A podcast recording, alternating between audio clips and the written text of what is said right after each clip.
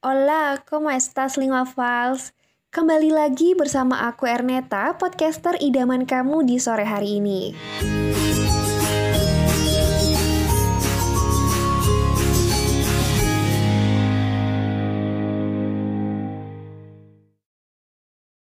Nah, kemarin kan kamu udah melokal nih dengan belajar bahasa daerah Jawa dan Makassar bareng Angela dan I, seru tuh ya pastinya. Nah, hari ini aku mau ngajak kamu untuk kembali bawa paspor dan visa kamu untuk berwisata ke Spanyol. Tapi aku di sini nggak ngajarin kamu untuk belajar Spanyol secara general nih.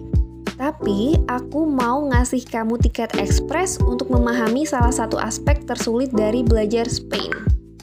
Linguaphiles tahu nggak sih kalau ternyata bahasa Spanyol itu adalah salah satu dari sedikit bahasa bergender di dunia. Sama seperti bahasa Arab loh. Wih, rumit banget kan ya? Udah harus hafal kosakatanya, grammarnya. Terus sekarang harus bisa bedain lagi gendernya. Gimana tuh? Tenang, gak usah khawatir karena sekarang kita akan masuk ke segmen Learn Spain Bahasa Bergender bareng Erneta. Pertama, ingat huruf terakhir. Cara pertama untuk membedakan gender dalam kata benda bahasa Spanyol ini cukup mudah untuk dihafalkan loh, Linguaphiles. Kamu cukup perlu mengingat biasanya kata benda dengan gender maskulin memiliki akhiran huruf O, E, semua huruf konsonan kecuali D dan Z, kata berakhiran ma, dan kata yang berakhiran huruf vokal beraksen, seperti A, E, I, O, U beraksen. Contohnya, libro artinya buku, zapato yang berarti sepatu, perfume, kolibri, rumor, dan bahasa Spanyol bahasa itu sendiri, idioma. Sedangkan, kata benda mati bergender feminis umumnya diakhiri dengan huruf A, konsonan D dan Z, kata-kata yang berakhiran dengan sion, det, tet, dan umbre, seperti casa yang berarti rumah, atau mesa yang berarti meja, salud yang berarti kesehatan, pas yang berarti kedamaian, dan bahasa Spanyol untuk lagu yaitu canción. Tapi, ada beberapa kata yang tidak mengikuti aturan di atas, seperti radio atau foto yang ternyata bergender feminis. Hal ini bisa terjadi karena dua kata di atas merupakan bentuk pendek dari kata radiodifusión dan fotografía. Hal yang sama juga berlaku untuk kata dia untuk hari, mapa atau peta, dan pada kata sofa yang malah memiliki gender maskulin. Yang kedua, tandain kata depannya. Tahu nggak sih, kamu bisa bedain gender suatu kata tanpa harus buka kamus, dengan cukup melafalkan dua kata di depannya. L untuk pria, la untuk wanita.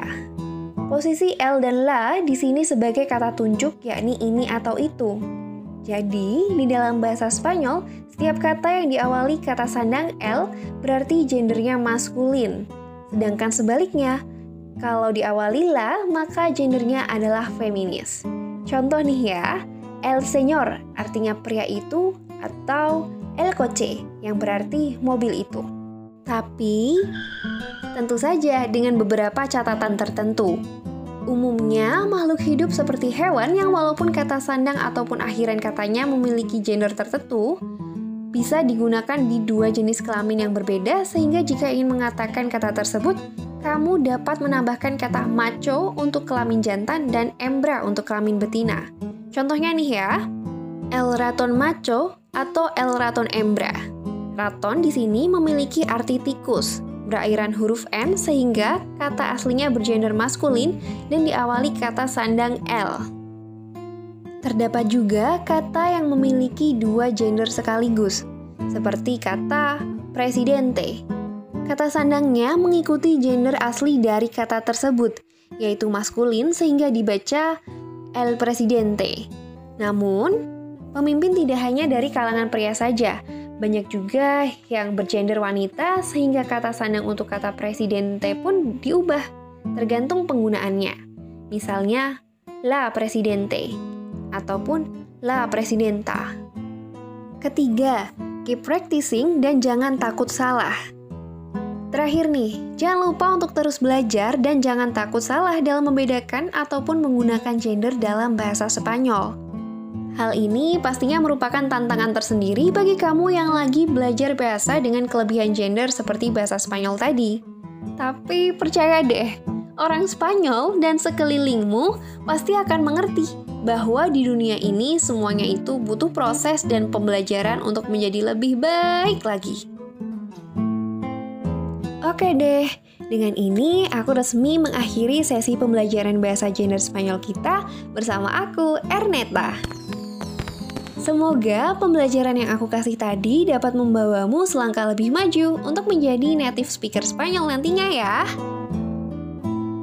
Jangan lupa untuk follow Instagram dan TikTok @im_polyglot.id untuk mendapatkan updatean terbaru seputar dunia perbahasaan. Sampai jumpa di podcast selanjutnya. Saya Erneta, adios!